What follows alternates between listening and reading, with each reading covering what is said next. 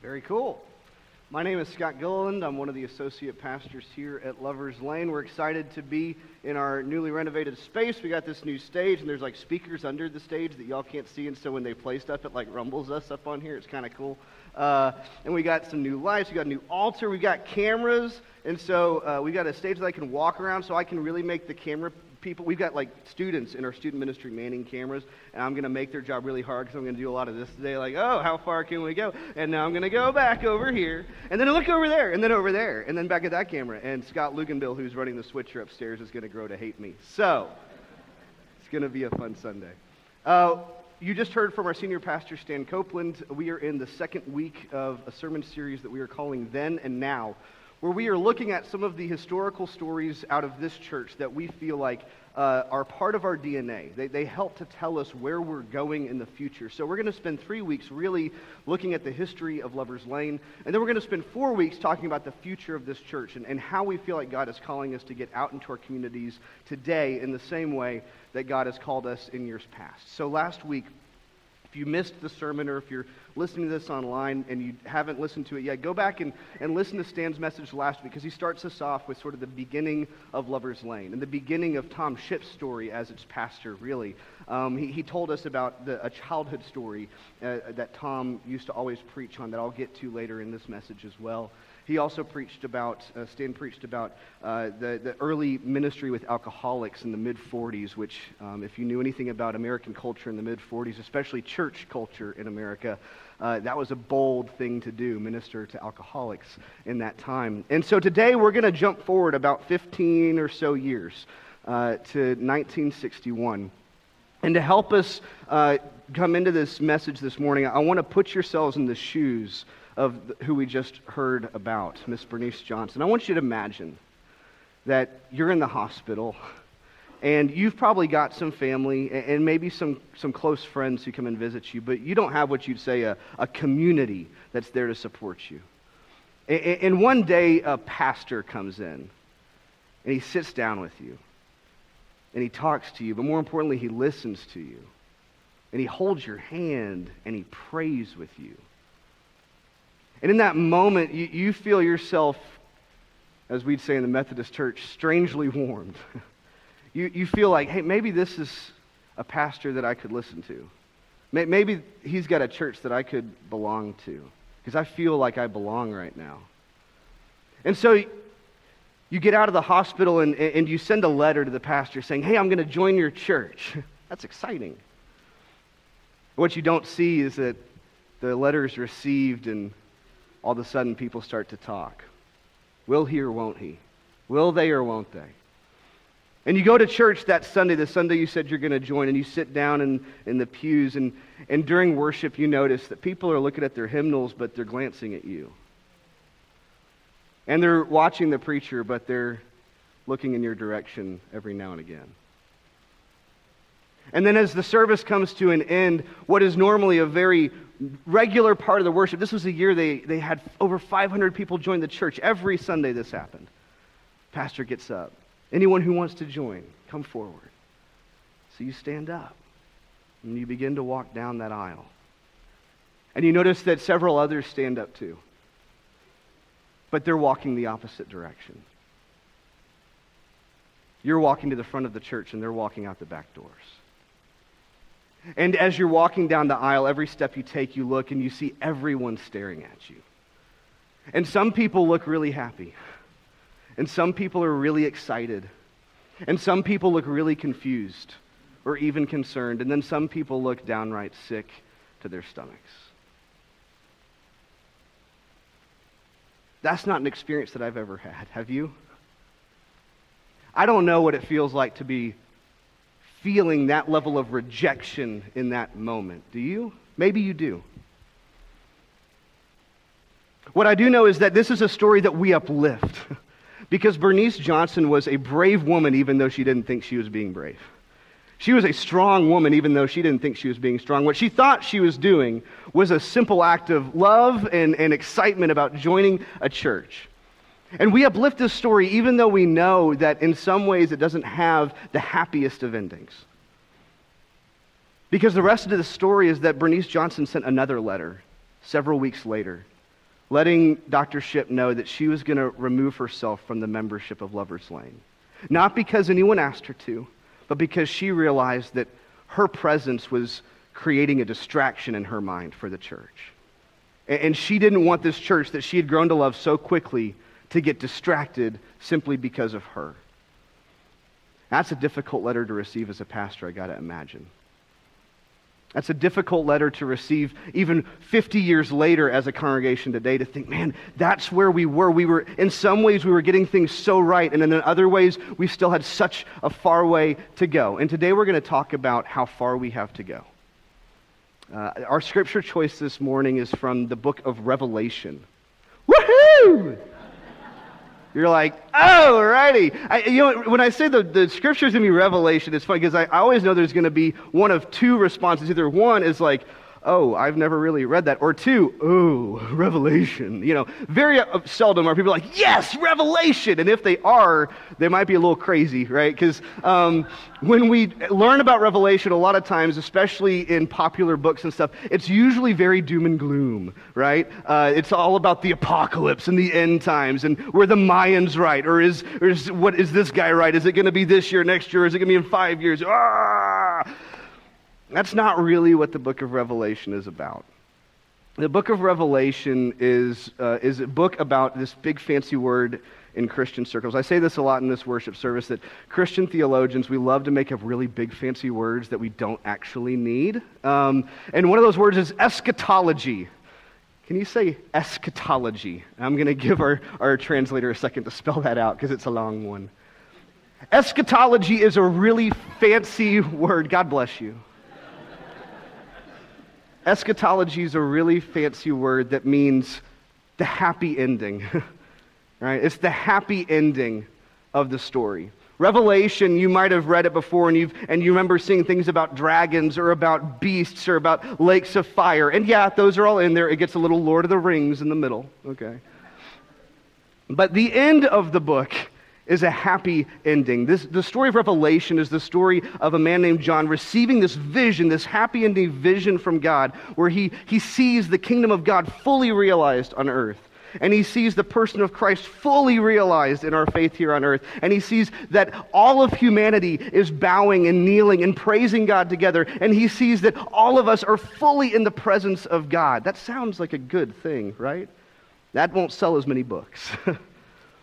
So, our scripture this morning comes from the book of Revelation. It, it gives us a happy ending vision of where we know that we're going, and yet sometimes it feels like, how are we going to get there? Let's read it together now. He says, After this I looked, and there was a great crowd. He sees this vision of a great crowd that no one could number. They were from every nation, tribe, people, and language. They were standing before the throne and before the Lamb. They wore white robes and held palm branches in their hands. They cried out with a loud voice Victory belongs to our God who sits on the throne, and victory belongs to the Lamb. All the angels stood in a circle around the throne and around the elders and the four living creatures. They fell face down before the throne and worshiped God, saying, Amen, blessing and glory and wisdom and thanksgiving and honor and power and might be to our God forever and always. Amen. That's a pretty good happy ending, right? Y'all are like, I didn't know Revelation had that stuff in there. You ought to read it for yourself. Don't just trust the crazies on TV, right? Um, Revelation's a great book, and this is a great vision because it says that every nation, every tongue, every tribe is gathered around and sharing in this experience. That can be a hard vision to digest in a world where we have to deal with racism on a daily basis. Racism is one of those things that we can't hide from. We can't stop talking about, even though it might make us weary, because the reality is the Bible tells us we've got to figure this out. Because part of our happy ending vision is tied up in how we get along with our brothers and sisters from every nation, every tribe, and every tongue. We can't bury our heads in the sand on this one, church. And if we take our story seriously of understanding Bernice Johnson, we know that Lover's Lane as a church is kind of uniquely in this position of here and not yet. Do you know what I mean by that? In some ways, I feel like our church gets this idea better than most. And then in some ways, I know that our church has a long way to go. And a lot of that is tied up in Bernice's story, and a lot of that is tied up in our story even today. So today I want to talk about how do we get from Bernice Johnson needing to send a letter to say, I'm removing myself from membership because I feel like I'm a distraction. How do we get from there to all tribes, all nations, all tongues praising God together, saying, Our God together in a happy ending vision? How do we get there? And today I'm going to break it down into four basic movements that I think we need to make as individuals, as a church. And those four movements are this we, we, we start with Miss Johnson's story, and we start with rejection. That's where this conversation always starts, with rejection. And then we're going to move to, oh, sorry, we're going to move to assimilation. And then from assimilation, we're going to move to toleration. And then from toleration, we're going to move to celebration. That's the movement we're going to go on today. And I hope you'll join with me. Can we pray together before we start? Gracious God, thank you for this morning. Thank you for a cool room to worship in as a break from the summer heat. God, let us keep in mind all of those in our community who will not get a break from the heat today. God, as we prepare to talk about the difficult topic of racism and inclusion and what is normal. God, I ask that you would bind us to yourself this morning, bind us to your spirit. Bind us to this happy ending vision and don't let us go. Allow us to see that this is not only possible, it is your preferred future that you are working to bring about. Keep us walking humbly in your will. In your son's name, amen. So let's talk about rejection. Um, in the story of Lover's Lane, today when I talk about each of these movements, I'm going to do two things. I'm going to talk about this part of the movement in our church's history, and I'm going to talk about it in terms of our personal walk with Christ. Okay? Um, and so when we talk about rejection, obviously I think about in our story, I think about the fact that Miss Johnson didn't get necessarily a happy ending with our church. And what she did was important. What she did changed our church for the better. I know that to be true. But I know that she personally might not have gotten the happy ending that she needed in that moment. She understood better than most do what it feels like to be rejected.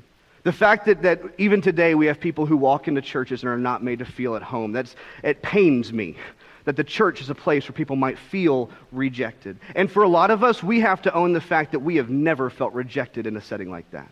I know that I've walked into a church a million times and never once did I question my right to be there, right? Like, that's not a part of my story. And it's a part of so many people's stories. But if I'm going to own the own times when I've rejected, all of us have been in this same position where we have rejected people or ideas or cultures in our own lives. And that is because they don't fit, a, fit in with what we consider to be the norm. We're going to talk about the word norm a lot today. And maybe you, are not used to hearing that word or using that word. When I say the word norm, I mean the measuring stick. It's a word that we use in philosophy or theology to mean what's the measuring stick that we're putting everything else up against. And see, we've got to understand this idea of the norm, or else we're never going to be able to move along. Because as long as we stay blind to what we see as the norm, rejection is going to be the constant for us. Because anything that doesn't fit in with the measuring stick, it moves on. It gets shoved out, right? Bernice Johnson was not the norm for a church like Lover's Lane in 1961. And so Bernice Johnson felt rejected because when she stood up against the measuring stick, she realized that she didn't measure up. So if we talk about our own personal lives, let's not just talk about history today. If we talk about our personal lives, our personal walk with Christ, I think about those times when I simply do not want Christ in my life because I don't want anything about me or my norms to change. I'm perfectly comfortable with who I am. Thank you. See you later, God. Right? Have you ever been in this position before where you've decided, yeah, I don't really feel like conversing with God on this one because I know that God might actually want to change me and that's not going to happen. So I'm just going to not talk. I'm just going to not read. I'm just going to not go to church because I'm happy with where I am. Right? This is an, it's a hard place to move us out of that position because it means that we have to challenge what our norm is. We have to become open and ready to be changed. So, um, the question I want us to think about in terms of rejection is this.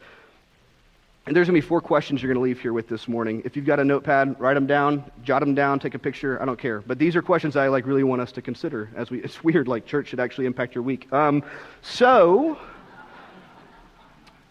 First question we're going to ask up on the screens is Am I rejecting that culture or that idea or that person simply because they challenge my norms? That's a hard one to ask. Because the, the God's honest truth is we like people and ideas and things that are like us, right? Game of Thrones fans in the room? Anybody? Hands up. It's the premiere. What is hype will never die. Yes. Yes. Do not be ashamed, not in church. Come on, Game of Thrones fans. I know all of the adults in the room are like, my pastor watches Game of Thrones. Yes, for one reason it is awesome. That is all I need to say. It is an awesome show. Um, we like people who are like us. Like, oh, you watch Game of Thrones? Oh, I watch Game of Thrones. Let's talk about Game of Thrones. Or like, you like the Cowboys? I like the Cowboys. You like the Eagles? You're a terrible person. Like, we like people and things and ideas that are like us. And we tend to want to push out people, things, and ideas that challenge our norm. If you want to start a conversation with me about how Tony Romo was a trash quarterback, I will not be your friend. Like, it's not going to happen. And I will not allow you to join a membership on this stage. Stan said it's the pastor's call. Um, if we're going to move past rejection, we have to own our norms. We have to own those things that we think are normal, that the reality is for millions of people and billions of people around the world may not be normal. You have to own your culture. You have to own your ideas. You have to own who you are, and you have to acknowledge that not everybody is the same. And that's a really hard thing to grasp. And not only are they not the same, it might be okay if they're not, right? Okay, so let's keep moving. Assimilation is step two. This is we move from rejection to assimilation. And, what this is in the, in the history of our church, I would say this is probably the next uh, 20 to 30 years in the life of Lover's Lane. Lover's Lane didn't stop reaching out and trying to be the kind of church that Bernice Johnson needed us to be. Um, in fact, what's fascinating is that it was the children and youth ministries who would sort of lead that effort in the following decade or so. It wasn't the adults, because, you know, adults, we look for the ways that we're different. Adults look for the ways to divide, adults look for ways to break things down, and kids just don't understand that stuff yet. They don't understand what's different about each other, except like you like mac and cheese and I don't like mac and cheese. Like, that's what's different for kids. They don't think, like, oh, you know, you're Latino and I'm African American, that means we can't be friends. Like, they don't think that way, right? And so it's the kids and the youth ministries that kind of spearhead this outreach, this effort for Lover's Lane to start becoming integrated and different as a church in Dallas. The first integrated ministry on our campus was a Boy Scout troop right? Like it was the kids leading the way. And over the course of the next 10, 20, 30 years, Lover's Lane began to reflect that mentality a little bit more and a little bit more. But there was one thing kind of wrong with that. That, of course, as we grow back in hindsight's 2020, you begin to realize, okay, what we were doing is we're inviting people in, but they've got to fit in, right? We're still using the measuring stick and we're still using the norm. You can come into worship, but it's going to be traditional worship. And we're going to sing the songs that we like, and we're going to, and we're going to expect you to dress the way that we dress, and we're going to expect you to behave the way that we behave, and you should sing at the volume that we sing, and you should like the things that we like, right? We understand what assimilation is. But that's, that's the second step we get to where we go, okay, I don't mind things that are different than me I just want them to change and become like me, right? Yeah, like, and so let's take it from history to personal walk with Christ. Like, in my walk with Christ, how often do I have a faith in Christ? I say, yeah, I'm so glad that Christ believes all the things that I do. You know, it's just so nice to open up the Bible and just see every one of my preconceived notions confirmed in Scripture. It's fantastic. I love it. Um, never mind all those chapters that make me have to actually challenge myself. You know, this is, in my opinion, maybe the greatest sin of the church, and that is forcing Jesus, actually pretending like we have a relationship with Jesus, but then forcing Jesus to look more like me, as opposed to the other way around. Forcing Jesus to believe the things that Scott believes, forcing Jesus to, to call me to do the things that I, that I already want to do, forcing Jesus to become safe and sanitized and easy to swallow.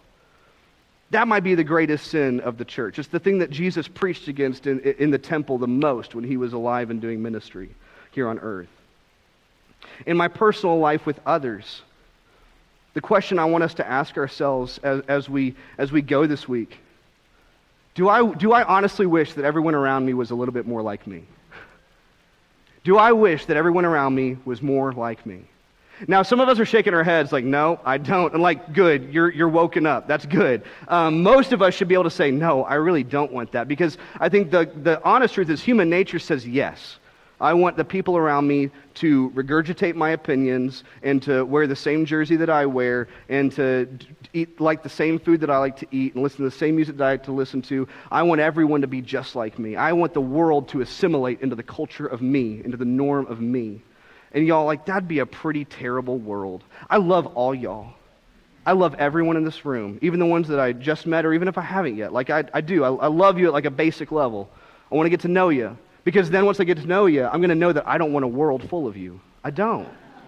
I don't want a world full of me. I don't want a world full of you. Like it would fall apart. It would fall. If the world was full of me, there would be no technological advances. We would still be sitting in cave huts. Like there wouldn't be Netflix, but I just sit there drawing pictures on the wall. Like I love this one. This was the, where the buffalo. They get the buffalo in this one. It's good. It's a good one right that's that for 20000 years it would just be that right there would be because at the end of the day i am in human nature very lazy like i have to acknowledge that about myself i'm a lazy person like if you leave it up to me i'm going to be in my sweatpants watching netflix and it's because of the gift of reagan gilliland who cleans the house at 9.30 at night for reasons beyond my imagination that I actually get off of my tuchus and do anything in this life. Like, it's, it's incredible. So, you don't want a world full of you, and I don't want a world full of me.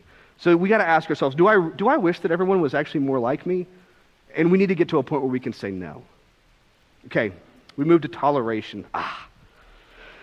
Toleration. This is where a lot of people think that the, that the journey stops, unfortunately. Uh, I got hot sports opinions about this one. Toleration, tolerance is a word that we uplift a lot these days. And I don't think it's as good as we think it is. I think it's good. I think it's better than assimilation and it's better than rejection, but I don't think it's the goal. And it's not the revelation, uh, good ending vision that we, that we need. I'll tell you why. I think that our church, as it is today, we are somewhere between toleration and celebration.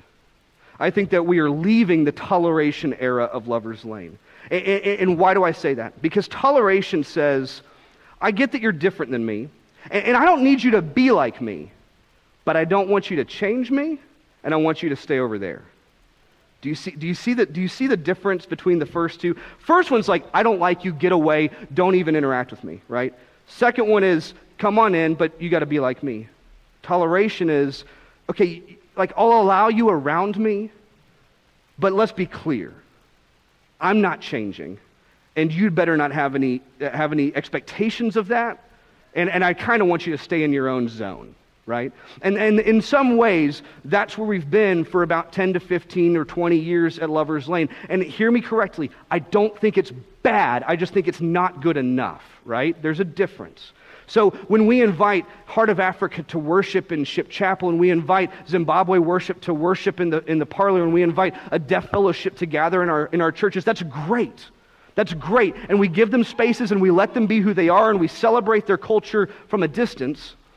But sanctuary worship is the same it's been, and modern worship is the same that it's been. And we're not really feeling the effects of being in relationship with our community. Now we're beginning to. I said we're somewhere in between toleration and celebration. I think in the last five to ten years, we've begun to move. We've begun to realize that simply having the silos is not enough. It's not enough. We've got to find ways to break those silos down and get us all together so that sanctuary worship looks differently because of Zimbabwe and Heart of Africa and Deaf Fellowship, so that Thrive looks differently because of Deaf Fellowship and because of Zimbabwe and Heart of Africa, so that Heart of Africa and Zimbabwe are enriched by the presence of us too. How can we find ourselves meshing together so that we're built up together? But tolerance, tolerance isn't enough to simply say, I see you, I know you're different, you don't have to change, but just, just stay over there. And I know it's not enough because I, earlier in the message I talked about Stan last week told the story of Tom Shipp. He told the story of how Tom Shipp was a boy. When he was a boy, he had to go live with two different families during his teenage years um, because his family, he, he, had to go and work and live with them. And so um, the first family he went and lived with uh, tolerated his presence.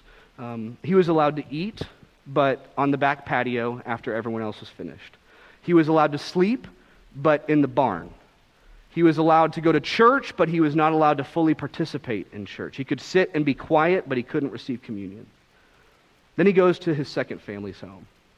This is where we're going to talk about celebration. He goes to the second family's home, and he's got a seat at the table, and he's got a bed in the room, and he's got new clothes and new shoes. And he's allowed to go to church. And not just that, this new father fights for his right to have communion. Stan tells the, tells the story of that last week. I won't go into it. I'll encourage you to listen to it yourself. But he fights for his right to have communion. In, in this second home, Tom feels what it's like to go from being tolerated to being celebrated. Because no longer was his presence an annoyance or this thing that was kept at arm's length. He, this new family said, Come, come and be a part. Come and be our son. Come and be a part of our life and our home and our beds and our tables and our church and our everything. So when we talk about tolerance, I want us to ask ourselves this week have we convinced ourselves that toleration is the end goal? Is that what we think the end goal is? Are we saying that tolerance is all we're striving towards? Because I'll tell you guys, Revelation chapter 7 says nothing about tolerance. It says nothing about tolerance. It's not as bad as assimilation or rejection, but guys, it's not as good as we need to be. So this week I want you to ask yourself is have I convinced myself that toleration is the goal? Now, if we're going to make it to celebration, the only way that we make this leap is if we learn how to change our norm. I mentioned the norm at the, at the beginning of, of the sermon. The norm is the measuring stick. Rejection says you don't measure up, you're out. Assimilation says you don't measure up yet. We'll get you there in a really passive aggressive manner and superior manner. Uh, toleration says you don't measure up, um, so you're fine, just not here. Celebration says I don't measure up either because the measuring stick is God, the measuring stick is Christ. Can we walk together? Can we worship together? Can we live together? Can we be the church together? Can we gather around the throne together? Do you see the shift? I'm the norm. I'm the norm. Still the norm. I'm not the norm. The norm is so far above me, it's so far beyond me. The only thing I can do in the presence of the norm named God, named Christ, is simply bow and praise and be thankful. Be thankful that there's something beyond me that is the norm. Be thankful that there's something beyond me that gathers brothers and sisters from every nation, every tribe, and every tongue together. If we're going to learn how to celebrate different cultures, different ideas, different ways of living, different races, different nations, different tongues, if we're going to learn how to celebrate that, we've got to stop using ourselves as the norm. Traditional sanctuary worship is not the only style of worship that Jesus had in mind. There's not a book in the Bible that says, here's how to do a worship service. Here's the liturgy. like, no, this is not the be all end all of worship. There is nothing in the Bible about lighting cues, right? It's not there. What is in the Bible is something really simple. Worship seems to me to be this thing where we all humble ourselves in the presence of God, and we find as many of our brothers and sisters who want to do the same thing. So, the question I want us to ask ourselves, because, like, we as a church, we're moving in this direction, right? I said we're somewhere between toleration and celebration. We even have named this. We've named this in our dream statement. If you've never seen our dream statement, you know, Stan is really good about statements. Nothing gets Stan going like a good statement. It's like, statement time. Um, we've got a mission statement, loving all people in relationship with Jesus Christ. We've got a vision statement, something, something, something that I can't quite remember. But there's good stuff in there. It's good stuff. Here's the dream statement. In the dream statement, we talk about dreaming that one day, one day, and we're not sure how we're getting there, but one day we want to be a harmonious blend, or a sacred harmony, rather, a sacred harmony of all God's children. I love the way that we name that a sacred harmony because in, in, in a harmony in music, it's comprised of different notes. It's not the same note again and again and again and again. It's different notes, and the way they come together is beautiful. And we name this idea of celebrating all nations and tongues and races by saying we want to be a sacred harmony of God's children. And so, as we go from this day, as we go about our weeks, as we consider what it means to be a people who are open and receptive to different cultures and different ways of thinking and different ideas and different people really there's one question that's going to help us move along this track further than any other. The question is who is your life centered around? Who is your norm? as long as you're saying it's you, and we got to be real honest with ourselves, people, as long as you honestly think that the norm in this world is you, you're going to be stuck. And I'm going to be stuck. And we're going to be stuck together. But as, as soon as we can make a shift and we can say, it's not me, but it's God. God is my norm. God is my measuring stick and nothing else. As soon as we can do that, all of a sudden the floodgates open up and that happy ending starts to look a little bit closer. Do you guys want a ha- happy ending vision with me? Does Revelation sound like a good thing to you? If it does, say amen. I'm sorry, Lover's Lane. Does all nations and all tongues and all races gather around praising hallelujah to the God that we all love? If that sounds good to you, can you say amen? It sounds good to me too. Susan's cracking up because they all clap. That's awesome. I love you, Susan. Um, so there's one thing I want to close on today, and that's this. I, I wish that Bernice Johnson was in front of me so that I could tell her how important her story really is. I wish that I could talk to Bernice Johnson. I could let her know that every step that she took – Every step she took down that aisle that Sunday morning in 1961 allowed our doors to creak open a little bit more and a little bit more and a little bit more and a little bit more. And I, what I'd love for her to know is that this church, I'd love for her to be able to walk the hallways of this church. I'd love for her to be able to see the kind of worship that we get to experience on Sunday morning. I wish she could see y'all. I wish she could stand up here and, and see this worship service. I wish you could come with me to the Arboretum this Saturday at 2 o'clock to see the Zimbabwean choir of Lover's Lane perform at the Dallas Arboretum. Do you think that would have been possible in 1961? I don't think so. I wish that she could see how important her story was, that even though it didn't mean a happy ending for her in that moment, it's brought this church so much closer to our happy ending together. Let's pray.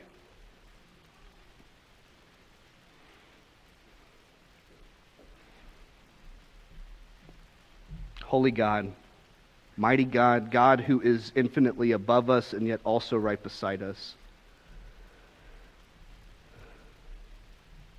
This morning, we ask that you challenge us.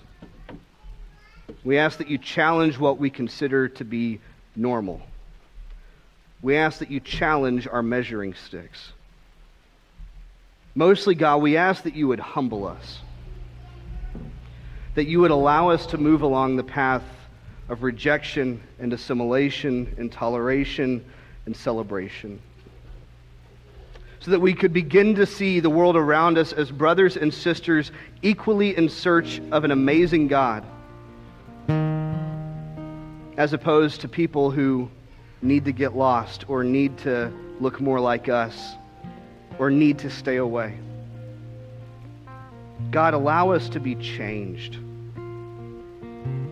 Allow us to walk into worship services that we might not feel at home. Allow us to break down the silos in our own church, to recognize that we've done a lot of good with your help, that we've come a long way with your grace, but there is still a ways to go. God, most of all, in the quiet moments, in the moments of self reflection, allow us to see you as our measuring stick. Allow us to be challenged by you and to be graced by you so that we might become better than we are today. And God, when all is said and done, let us see that revelation vision. Let us be present when all nations, all tribes, and all tongues are gathered around your throne and praising your holy name. In the name of your Son, Jesus Christ, we say and we pray. Amen.